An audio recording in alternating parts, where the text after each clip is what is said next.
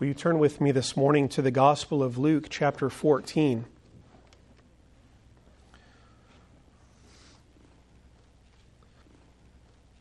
Luke chapter 14. Our scene this morning is Jesus in the home of a Pharisee on the Sabbath day, and he's been invited there for a meal.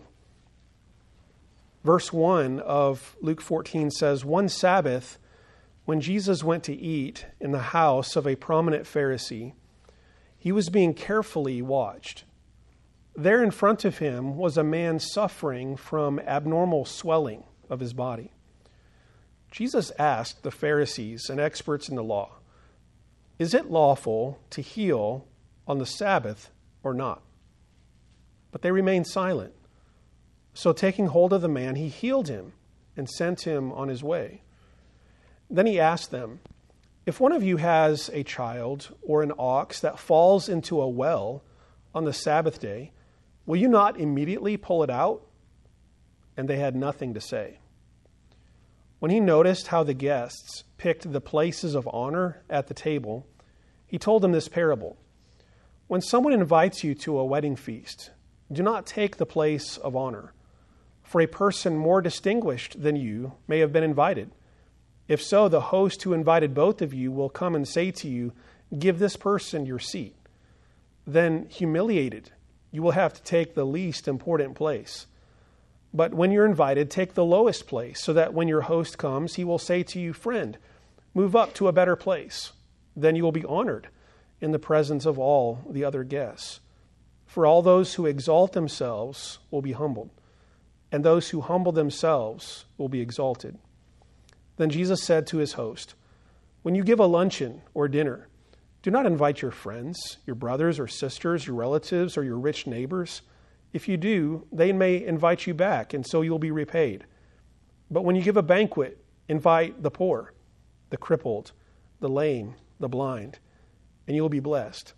Although they cannot repay you, you'll be repaid at the resurrection of the righteous. Let's bow in prayer together. Father, we come before you today, having read your word, and now we desire to know what it is teaching us. Lord, I pray that you would open our eyes to understand. May our hearts be open to receive. Father, may your Spirit teach us and illumine our understanding today. And we pray this in the name of Christ. Amen. Have you ever had the feeling that you're being watched. I have that feeling right now by about 60 or 70 of you. But you know what I'm talking about. There's that feeling that someone is watching you, and maybe you're at a restaurant or something, and you peek over, and it's like every time you peek over there, they're looking at you.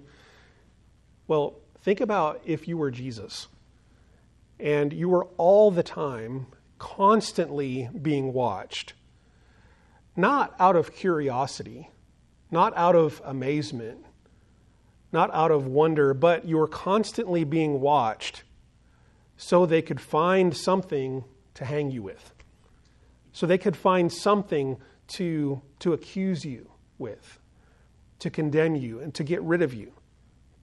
That's what Jesus is facing constantly now in his ministry. We've seen over the last couple of chapters in Luke several engagements, encounters, if you will, with the Pharisees. And those, those have be- become more and more tense because the Pharisees, the religious leaders, they're rejecting Jesus. They're not welcoming him as their Messiah, they're not welcoming his teaching, his words. And so there's this conflict brewing between Jesus and the religious leadership.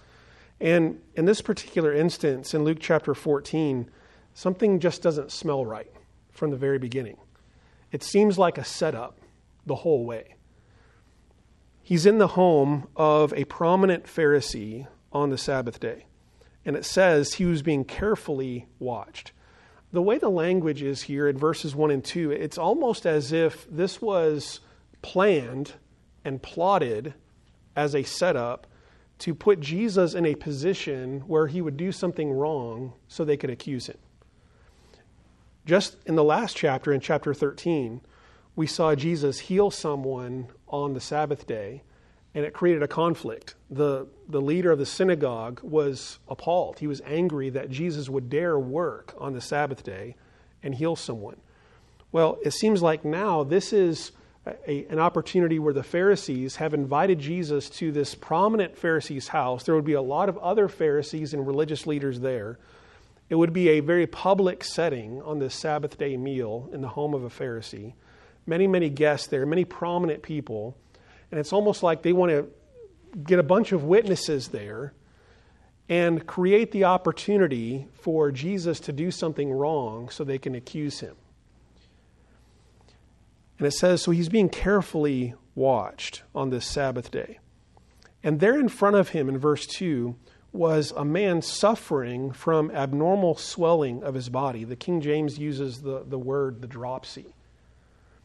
Uh, probably a way of understanding this medical condition is that uh, his body, different parts of his body, cavities in his body would fill with fluid and they would swell. It's not a disease in and of itself, but really is a symptom of uh, much uh, more serious issues going on within his body. So, this is a very, very sick man with very serious medical issues going on. And I want you to see what the Pharisees are doing the Pharisees are using this man as a pawn in their plot to trap Jesus. Because the language, and can't quite see it in the NIV, but the King James has it, and behold, there was a man there with the dropsy. It's almost kind of an ironic, well, what do you know? Look at that. There just happens to be here a man who is sick on the Sabbath day in the house of a Pharisee. It almost seems like a setup like he's been planted there. And so they brought this man in, not because they cared about him, not because they wanted him to be healed, but because they're using him as a pawn in their plot to trap Jesus, to get him to do something wrong, what they believe is wrong, on the Sabbath day. The whole thing is upside down from the beginning. It's, it's, a, it's a seditious plot. It almost reminds me of Daniel in the book of Daniel, chapter 6, when Daniel had been exalted to a position of prominence in the land of uh, Persia, Media, Persia, and all of his companions, his associates, were looking for a way to set him up because they didn't like the fact that he had been promoted over them. And so they were looking for a way to, to trap him, to set him up. They couldn't find anything in the way that he honored and obeyed the king. So they had to invent something. You remember they invented this law and had the king sign it where nobody could pray to anybody for a month except to the king. Well, they knew Daniel would go ahead and pray to his God anyway. They were, they were setting him up from the beginning. They were watching him, looking for a way to entrap him. That, that's what this is that's what's going on here with Jesus. They've set this whole thing up and they supply this man who needs healing on the Sabbath day. And Jesus knows exactly what's going on in their hearts. He sees through the whole scheme. And so in verse 3, he asks them, he kind of gets ahead of where he knows they're going in their minds. He gets ahead of it and he says to them, Is it lawful to heal on the Sabbath or not? So even before he heals the man, he knows there's going to be a controversy here. He knows they're going to get upset with him. They've planted this man there because they know he's going to heal him. And so he point blank asks them, puts them on the spot what's right? What's good? What is lawful to do on the Sabbath day? Is it lawful to do good? To help someone? Someone who is in need on the Sabbath day? Is it lawful to heal? But notice in verse 4 it says they remained silent. Why? Because they had no answer. Jesus had them on the horns of a dilemma. Whatever they answered, they were going to look bad. And so they said nothing. So Jesus ignores them, ignores their silence, and just goes on ahead and he heals the man. He takes hold of him, he heals the man, and he sent him on his way. And so this was a setup from the beginning, but Jesus is going to turn it into an opportunity to confront the Pharisees about their self righteousness, about their pride. he's going to turn it into an opportunity to repent and believe, even though they meant it as a setup to trap him.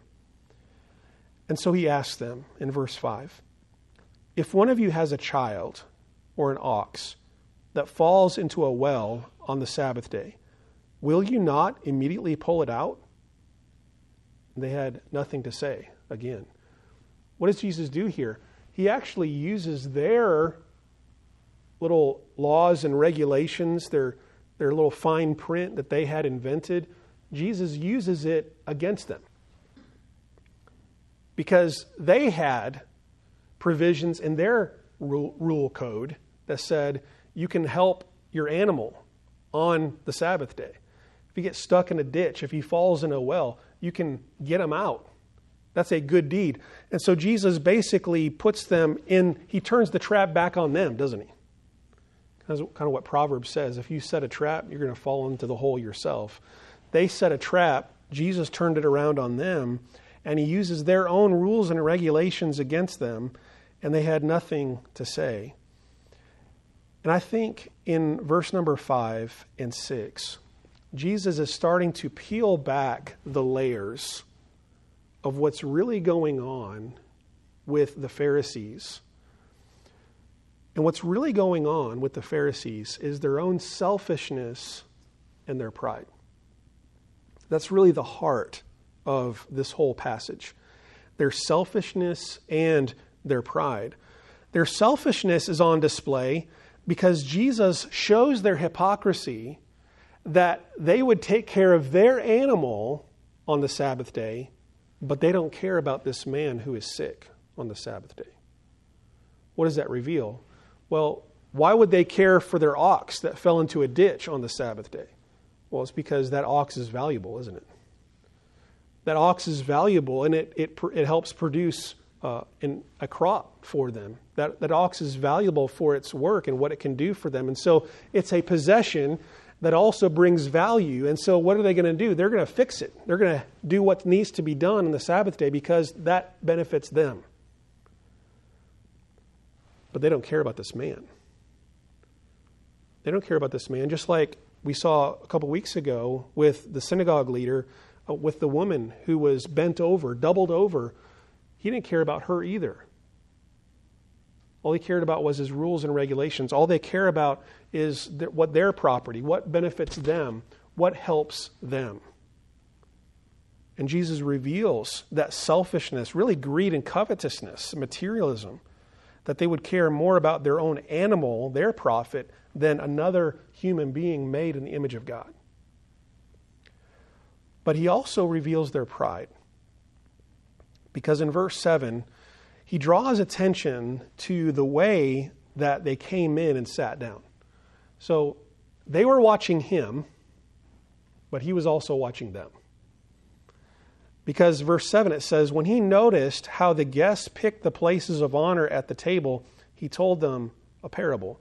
So he watched the Pharisees come in, and this is a prominent Pharisee. So a leader in the the, the sect or the group of the Pharisees. He's, he's one of the, the top leaders, influential people. So when other Pharisees come in, they're going to want to get near him. They're going to sit by him. They're going to want to be in the places of honor. And what would happen in the ancient world at a, a, a hospitality event like this, someone in, in the home, they would have a table kind of shaped like a U.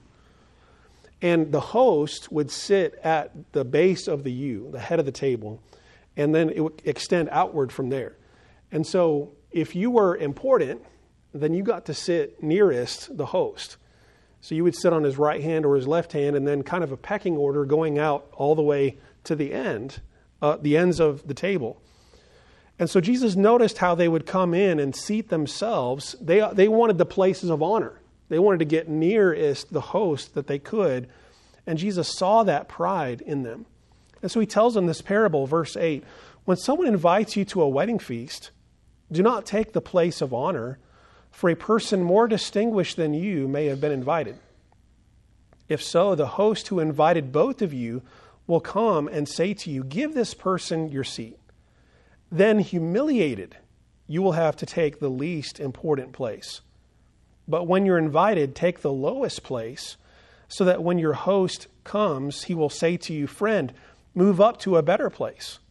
Then you'll be honored in the presence of all the other guests. For all those who exalt themselves will be humbled, and those who humble themselves will be exalted. It's really similar to what we read earlier in the service from the book of Proverbs.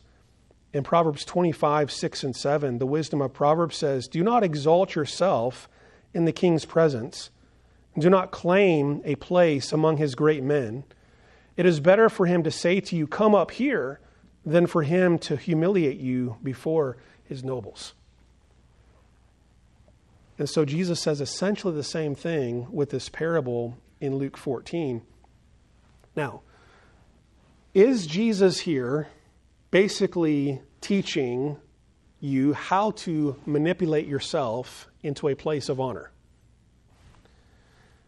You're missing the point if that's what you come away with. Jesus is not saying, here's how you manipulate the circumstances so you get a place of honor. You on purpose choose the lowest seat, and then you'll be pulled up to the places of honor in front of everyone.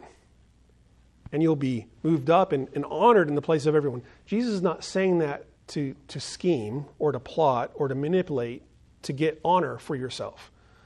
No, what he's doing here is he's teaching true humility. He's, he's advocating true humility that when you come in, don't assume that you deserve the highest place. Assume that you deserve the lowest place and go sit there.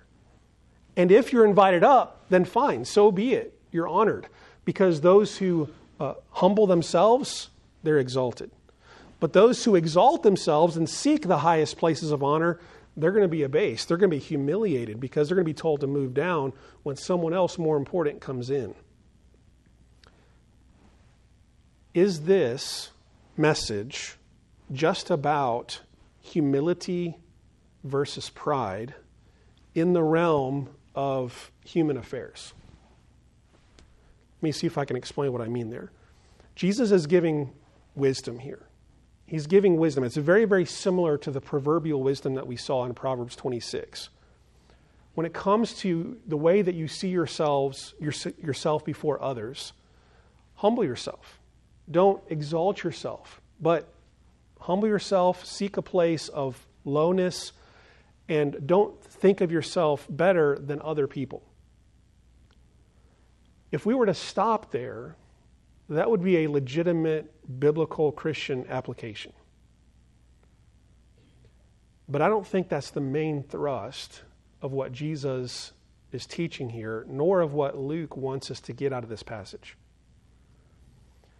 Because I think what Luke is getting at, what Jesus is getting at in his teaching and his dealings with the Pharisees here, is not just pride on a human level, but really it's self righteousness before God. That these Pharisees think that they deserve a higher place at the table, figuratively, spiritually speaking, the table of the kingdom of God. Remember, we've seen very recently in Luke 13 the imagery of the kingdom of God being referred to as a banquet table as a feast table. And Jesus told the Pharisees in that passage in Luke 13, You think that you're going to have a place at that kingdom banquet table with Abraham, Isaac, and Jacob. But Jesus says to them, No, you're actually going to be thrown out. You're going to be on the outside looking in. And at the banquet table with Abraham, Isaac, and Jacob in the kingdom of God are actually going to be Gentiles from the north, south, east, and west, from all over the world, and you're going to be on the outside looking in. In other words, you thought you deserved a place of exaltation, but you're actually going to be hum- humiliated. The outside looking in. The Pharisees thought that they deserved a place in the kingdom. Why did they think they deserved a place in the kingdom? Well, for several reasons. One, they could trace their lineage back to Abraham, right? So we're children of Abraham. Therefore, we're children of promise. We're children of the covenant. But on top of that, the Pharisees could point to their zeal with regard to learning the Word of God and how they read and memorized, meditated on the Word of God and knew it, many parts of it by heart. They, they exalted or they, they took pride in the fact that they obeyed the law and had a great zeal for obeying the law and even all their rules and regulations and the way that they interpreted the law. And so, if anyone thought that they had a place at the table in Jesus' day in Israel, it would have been Pharisees. We deserve to be there at Abraham's right side in the kingdom of God, or sitting next to Jacob or Isaac in the kingdom of God. But Jesus is saying to them, so when he tells this parable, he's not just talking about hospitality in a home. He's talking about their standing before God. And because they saw themselves as worthy of sitting with Abraham, Isaac, and Jacob at the kingdom table, Jesus is basically teaching them precisely for that reason, you'll be out. And you can see it even in the way that they treat this man who needed healing. They were the top dog, they were the ones in the places of honor. This guy who needs healing, who cares about him? We just we're, we are not even give him a seat at the table. We just brought him here as a pawn in our in our trap. Let alone talk about Gentiles. Gentiles, they're, they're not even in the conversation about entrance into the kingdom of God. They're pagans. They're on the outside. They're excluded. They're going to get the judgment of God. And so, how shocking it was when Jesus said, No, you're going to be on the outside, and there's going to be people from north, south, east, and west at the kingdom table with Abraham, Isaac, and Jacob. The Pharisees thought they were worthy. But Jesus is teaching them precisely because you think you're worthy, you're not worthy. Because what is acceptable in the sight of God is humility, humbling ourselves before God so that He may lift us up. It's what Jesus taught at the end of a passage that we looked at in Luke 13, verse 30. He said, Indeed, there are those who are last who will be first, and first who will be last. And really, the point of that is it's everything's upside down. Everything's upside down. You think you're going to be first, you think you're going to be in, but actually you're going to be on the outside. And those that you think are going to be on the outside and are the least worthy of being in the kingdom of God, they're actually going to be first. They're going to be invited in. So it's everything is upside down from the Pharisees' perspective, and they couldn't see it. They couldn't see it. And so Jesus I think, advances the lesson for them in verse 12 when he said to his host, When you give a luncheon or a dinner, do not invite your friends, your brothers, your sisters, your relatives, or your rich neighbors. If you do, they may invite you back, and so you'll be repaid. But when you give a banquet, invite the poor, the crippled, the lame, the blind, and you'll be blessed, although they cannot repay you you'll be repaid at the resurrection of the righteous.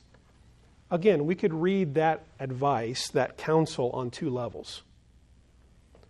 We could read it as just simply on a human level, show kindness and compassion, and invite people who are not worthy as guests to come and eat in your home. And certainly that's a valid Christian biblical application. But again, I think Jesus wants us to go deeper. He wants us to see this in relationship to ourselves and God. Because how does God invite sinners? Does God invite those who think they're righteous and wealthy? Those who think they deserve to be there? No. Who is invited into the kingdom of God? It's the spiritually blind, right? The spiritually crippled the spiritually lame, spiritually deaf. Do you remember what Jesus says? I did not come to heal those who are well, but I came to heal the sick. The Pharisees thought they were well, therefore, they didn't need a physician. They thought they would be, be invited into the kingdom of God because they thought they were worthy. But Jesus is turning the whole thing on its head and saying, no, the ones who are actually going to be invited to the kingdom of God are the spiritually blind, crippled, lame, poor. Those are the ones who are going to be invited in. Remember what Paul says in Corinthians? Not many wise are called, not many nobles, not many of the great people of this world are called. No, God has called the foolish things, the weak things of the world to confound the wise. God's grace works opposite of merit. God's grace works opposite of the way that we normally think. We think someone does something, therefore they deserve something. And you can see that in verses 12 to 14 when Jesus is teaching this lesson. He says, Don't invite people who have the capability of paying you back. But invite people by grace who have no capability of paying you back. The blind, the crippled, the deaf, they have no capability of paying you back. They have no capability of reciprocating and inviting you back to their house someday. God does not save those who can pay him back. God does not save those who think they have the resources to pay him back. God does not invite those into his kingdom who think they're worthy to be there. God invites sinners, the lame, the crippled, the blind, the deaf. He invites them in because he knows they are not worthy and they know they're not worthy. So, the spiritual lesson of this passage is humble yourself before God because God invites the poor and the needy to his table. Humble yourself before God. Why? Because God invites the poor and needy to his table. He invites the sick. Jesus came to heal the sick. He didn't come to heal those who thought they were well. And so here's a question for every one of us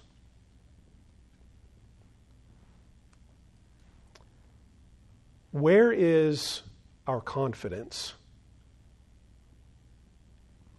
our assurance that we will one day be in the kingdom of God with Jesus? On what are we basing that confidence or assurance on? if it is in any way involving our own worthiness or works or deeds, then we have completely missed it. And like the Pharisees, we will be on the outside looking in.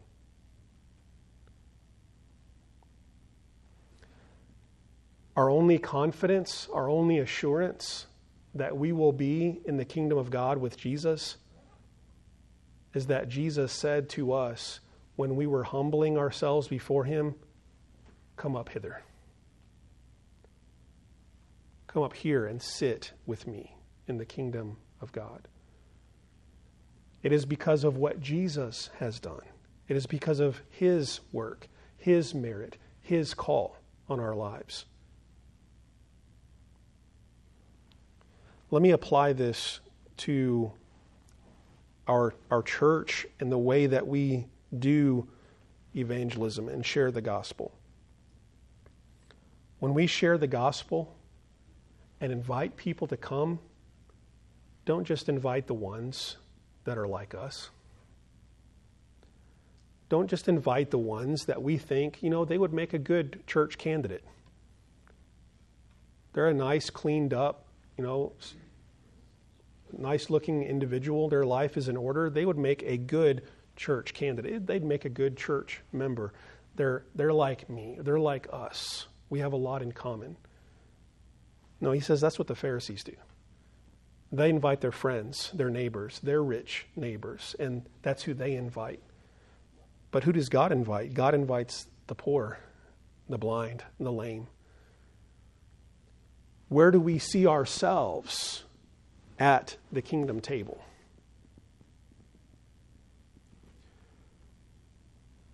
What if, what if someone had lived a life of disrepute? Someone had been a, a notorious rebel, thief, criminal, adulterer, whatever it is. And God does a work in that person's heart, and they believe Christ and they become a Christian. Where do we think they belong in that U curve of the table? If we think we, are, we deserve to be up here and they deserve to be down here, we've got the Pharisaic mindset in our minds. Because none of us are worthy. None of us are worthy. It doesn't matter if we have been a fairly a good citizen, obeying the law, a good employee, uh, you know, a faithful spouse, good parent, our whole lives. Yet, if we reject Christ, we'll be on the outside looking in because it's not about worth, it's not about merit, it's not about what you have accomplished, it's about the grace of God. And so humble yourself before the grace of God because he invites the poor and the needy to his table. May we remember who we are and that we were poor and needy when God invited us in. And may that also impact the way that we share the gospel with others and invite the poor and the needy to come in at the table of God. Let's bow in prayer together. Our Father in heaven, we thank you for the words of Jesus, for his challenging words, the way that he confronts our self righteousness, the way that he confronts our pride. Father, I pray that you would humble us Humble us before you. Cause us to see our desperate need of grace and of the cross of Christ. Humble us before others that we may not see ourselves as better or above others. Father, may we have your heart, the heart of Christ, in seeking the lost the poor, the needy, because that's what you did for us. Help us to remember the grace that has been lavished on us so that then we might share that grace with others who are in need as well. Lord, continue to apply your word. May it continue to be in our hearts and minds as we leave this place. And we pray this in the name of Christ. Amen.